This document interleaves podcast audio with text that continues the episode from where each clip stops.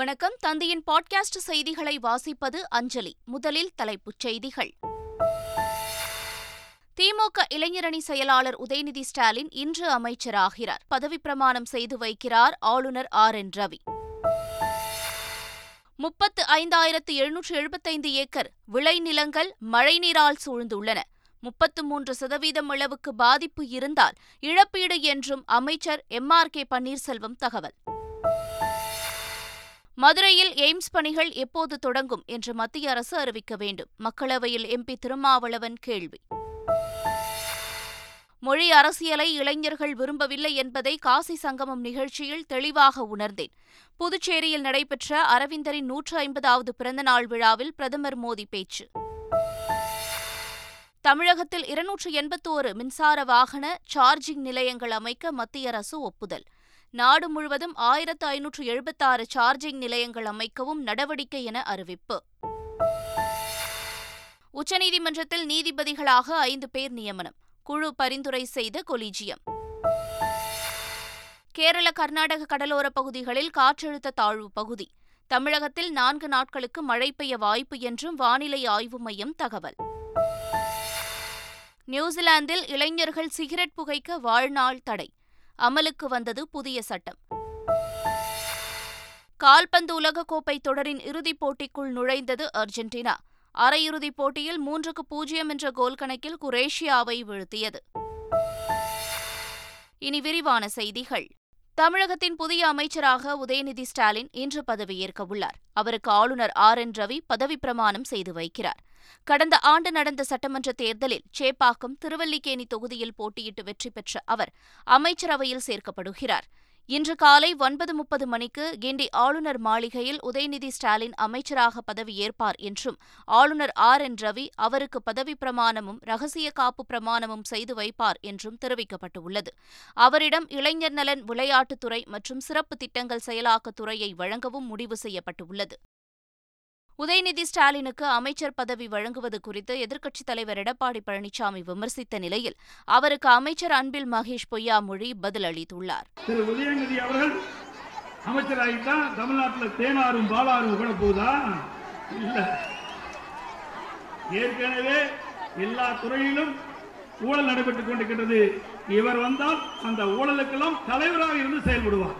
அது ஒண்ணுதான் நடக்கும் எதிர்கட்சிக்காங்க வேறு என்ன பண்ணுவாங்க? பாராட்டுவா செய்வாங்க. அவங்க சொல்கிறவங்க சொல்லிகிட்டே தான் இருக்க போகிறார்கள் இன்றைக்கு கொடுத்தாலும் அவங்க விமர்சனம் செய்ய போகிறாங்க மூணு வருஷம் கொடு கழித்து கொடுத்தாலும் விமர்சனம் செய்ய போகிறாங்க முப்பது வருஷம் கழித்து கொடுத்தாலும் விமர்சனம் செய்ய போகிறாங்க இளைஞனி சிலராக அவருக்கு பொறுப்பு வந்தபோது வராத விமர்சனமாக ஒன்றே ஒன்று தான் சொன்னார். எல்லாத்துக்கும் பதிலடி என்னுடைய செயல் மூலம் நான் காட்டுவேன் என்று சொன்னார். அதை செய்து காட்டினார். அதே போன்று அஸ் அமைச்சரும் அவர் ப்ரூவ் பண்ணாங்க. நம்புகிறேன் தலைமுறை தலைமுறையாக வாரிசு வாரிசாக கட்சியில் இருப்பவர்கள் நாங்கள்.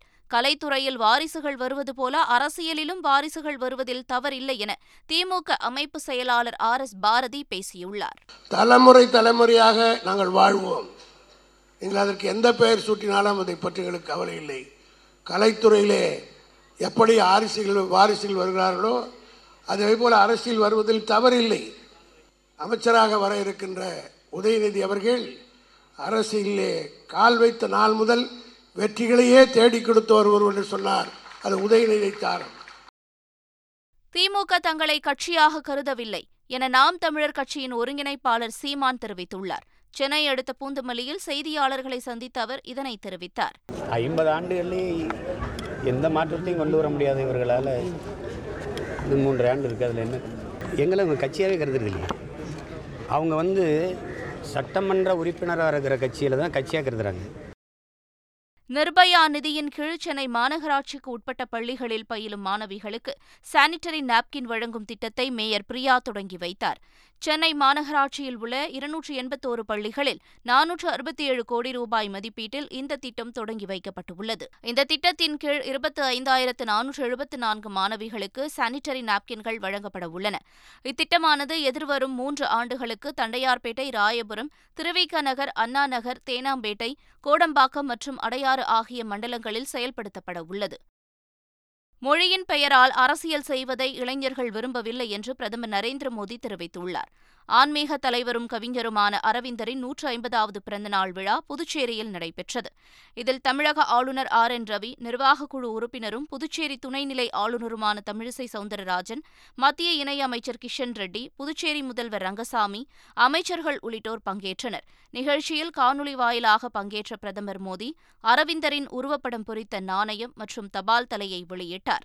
பின்னர் நிகழ்ச்சியில் பேசிய பிரதமர் மோடி மொழியின் பெயரால் அரசியல் செய்வதை இளைஞர்கள் விரும்பவில்லை என பிரதமர் நரேந்திர மோடி தெரிவித்துள்ளார் भारत कैसे अपनी परंपरा और संस्कृति के माध्यम से कैसे अटूट है अटल है ये हमें उस उत्सव उत्सव में देखने को मिला आज का युवा क्या सोचता है ये काशी तमिल संगमम में देखने को मिला தாய்மொழி கல்விதான் வேண்டுமென அரவிந்தர் நினைத்ததாகவும் எனவே தான் புதிய கல்விக் கொள்கையை பிரதமர் மோடி கொண்டு வந்தார் எனவும் புதுச்சேரி ஆளுநர் தமிழிசை சவுந்தரராஜன் கூறியுள்ளார். மரியாதைக்குரிய அரவிந்தர் அவர்கள் தாய்மொழி கல்விதான் சிறந்தது அதுவும் ஆரம்பத்தில் தாய்மொழி கல்வி சிறந்தது என்றார்.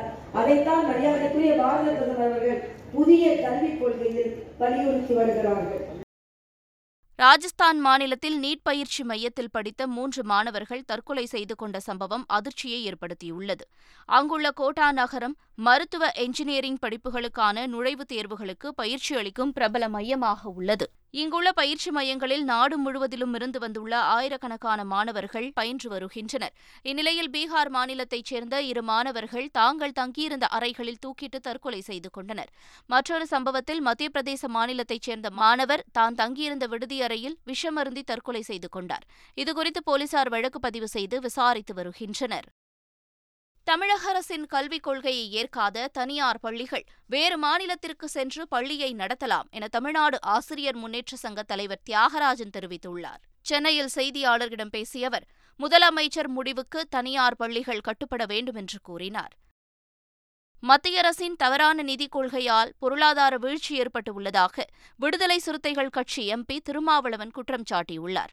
மக்களவையில் மானிய கோரிக்கை மீதான விவாதத்தில் பேசிய அவர் மதுரையில் எய்ம்ஸ் பணிகள் எப்போது தொடங்கும் என்று மத்திய அரசு அறிவிக்க வேண்டும் என்றும் திருமாவளவன் வலியுறுத்தியுள்ளார். எப்போது மதுரையில் எய்ம்ஸ் நிறுவனம் கல்வி நிறுவனம் கட்டுவதற்கான பணி தொடங்கும் என்பதை அதிகாரபூர்வமாக அறிவிக்க வேண்டும் என்று வலியுறுத்த கடமைப்பட்டிருக்கிறோம். இதேபோல மதுரை எம்பி சு வெங்கடேசனும் மதுரை எய்ம்ஸ் மருத்துவமனையை எப்போது கட்டத் தொடங்குவீர்கள் என மக்களவையில் கேள்வி எழுப்பினார். பிரதமரால் அடிக்கல் நாட்டப்பட்ட ஒரு திட்டத்தை தொடங்கிட வேண்டும் என்றும் அவர் வலியுறுத்தினார். தமிழகத்தில் இருநூற்று எண்பத்தோரு மின்சார வாகன சார்ஜிங் நிலையங்கள் அமைக்க மத்திய அரசு ஒப்புதல் அளித்துள்ளது. மாநிலங்களவையில் இது தொடர்பாக உறுப்பினர் எழுப்பிய கேள்விக்கு அந்த துறையின் இணையமைச்சர் கிருஷ்ணன் பால் குஜார் எழுத்துப்பூர்வமாக பதிலளித்தார். அதில் எஃப்ஏஎம்இ திட்டத்தின் இரண்டாம் கட்டமாக மின்சார வாகனங்களுக்கான சார்ஜிங் உள்கட்டமைப்பு வசதியை ஏற்படுத்த ஆயிரம் கோடி ரூபாய் ஒதுக்கீடு செய்யப்பட்டுள்ளதாக தெரிவித்தார். இருபத்தைந்து மாநிலங்கள் மற்றும் யூனியன் பிரதேசங்களின் அறுபத்தி எட்டு நகரங்களில் இரண்டாயிரத்து எண்ணூற்று எழுபத்தி ஏழு மின்வாகன சார்ஜிங் நிலையங்கள் அமைக்க அமைச்சகம் ஒப்புதல் அளித்துள்ளதாக கூறியுள்ளார். இதன்படி நாடு முழுவதும் உள்ள பதினாறு நெடுஞ்சாலைகள் மற்றும் ஒன்பது விரைவுச் சாலைகளில் ஆயிரத்து ஐநூற்று எழுபத்தாறு சார்ஜிங் நிலையங்கள் அமைக்கப்படுகிறது என்றும் இதில் தமிழகத்தில் இருநூற்று எண்பத்தோரு சார்ஜிங் நிலையங்களும் புதுச்சேரியில் பத்து சார்ஜிங் நிலையங்களும் அமைக்கப்படும் எனவும் தெரிவித்துள்ளார். உச்சநீதிமன்றத்திற்கு புதிய ஐந்து நீதிபதிகளை நியமிக்க மத்திய அரசுக்கு கொலீஜியம் பரிந்துரை செய்துள்ளது.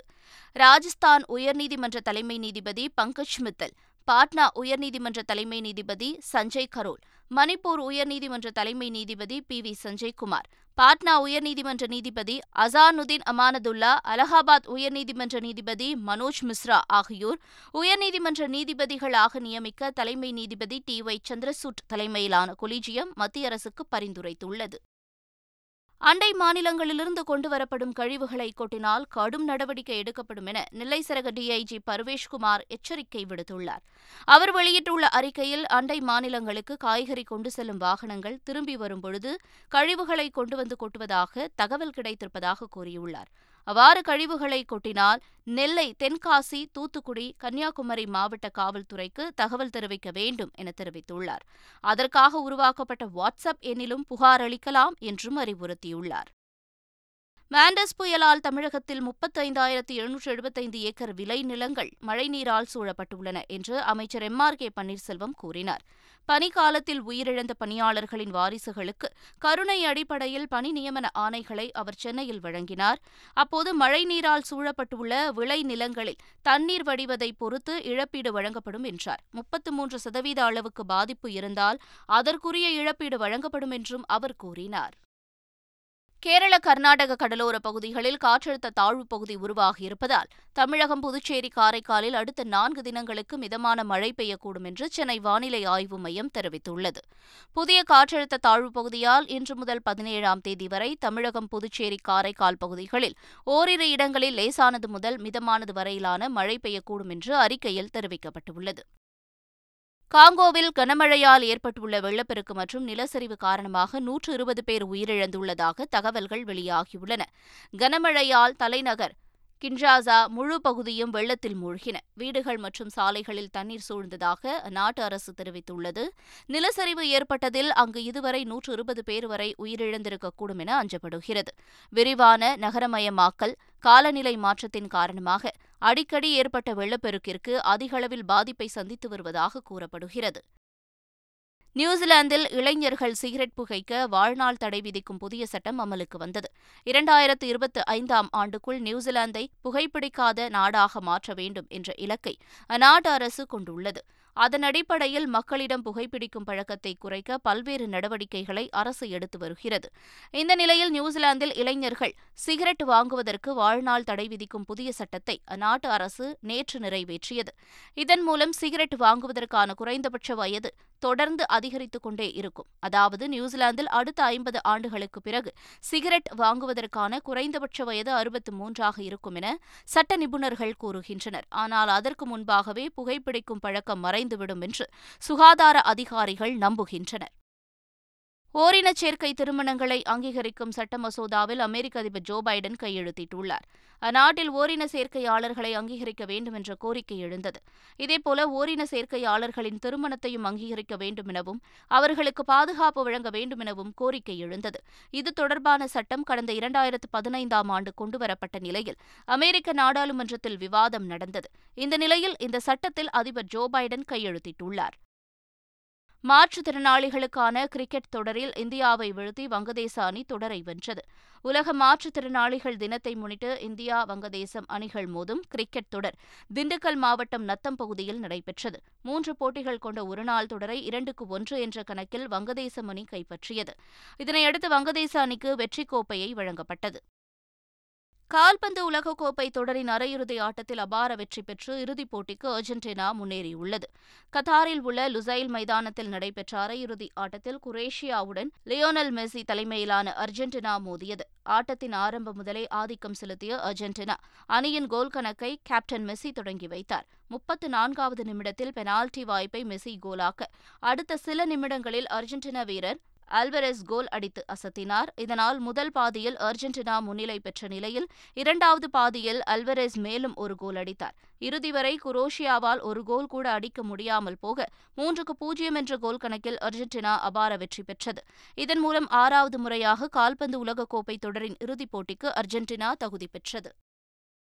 மீண்டும் தலைப்புச் செய்திகள். திமுக இளைஞரணி செயலாளர் உதயநிதி ஸ்டாலின் இன்று அமைச்சராகிறார். பதவிப்பிரமாணம் செய்து வைக்கிறார் ஆளுநர் ஆர். என். ரவி. முப்பத்து ஐந்தாயிரத்து எழுநூற்று எழுபத்தைந்து ஏக்கர் விளைநிலங்கள் மழைநீரால் சூழ்ந்துள்ளன. முப்பத்து மூன்று சதவீதம் அளவுக்கு பாதிப்பு இருந்தால் இழப்பீடு என்றும் அமைச்சர் எம். ஆர். கே. பன்னீர்செல்வம் தகவல். மதுரையில் எய்ம்ஸ் பணிகள் எப்போது தொடங்கும் என்று மத்திய அரசு அறிவிக்க வேண்டும். மக்களவையில் எம்பி திருமாவளவன் கேள்வி. மொழி அரசியலை இளைஞர்கள் விரும்பவில்லை என்பதை காசி சங்கமம் நிகழ்ச்சியில் தெளிவாக உணர்ந்தேன். புதுச்சேரியில் நடைபெற்ற அரவிந்தரின் நூற்று ஐம்பதாவது பிறந்தநாள் விழாவில் பிரதமர் மோடி பேச்சு. தமிழகத்தில் இருநூற்று எண்பத்தோரு மின்சார வாகன சார்ஜிங் நிலையங்கள் அமைக்க மத்திய அரசு ஒப்புதல். நாடு முழுவதும் ஆயிரத்து ஐநூற்று எழுபத்தாறு சார்ஜிங் நிலையங்கள் அமைக்கவும் நடவடிக்கை என அறிவிப்பு. உச்சநீதிமன்றத்தில் நீதிபதிகளாக ஐந்து பேர் நியமனம். குழு பரிந்துரை செய்த கொலிஜியம். கேரள கர்நாடக கடலோர பகுதிகளில் காற்றழுத்த தாழ்வு பகுதி. தமிழகத்தில் நான்கு நாட்களுக்கு மழை பெய்ய வாய்ப்பு என்றும் வானிலை ஆய்வு மையம் தகவல். நியூசிலாந்தில் இளைஞர்கள் சிகரெட் புகைக்க வாழ்நாள் தடை. அமலுக்கு வந்தது புதிய சட்டம். கால்பந்து உலகக்கோப்பை தொடரின் இறுதிப் போட்டிக்குள் நுழைந்தது அர்ஜென்டினா. அரையிறுதிப் போட்டியில் மூன்றுக்கு பூஜ்ஜியம் என்ற கோல் கணக்கில் குரேஷியாவை வீழ்த்தியது. இத்துடன் செய்திகள் நிறைவு பெறுகின்றன.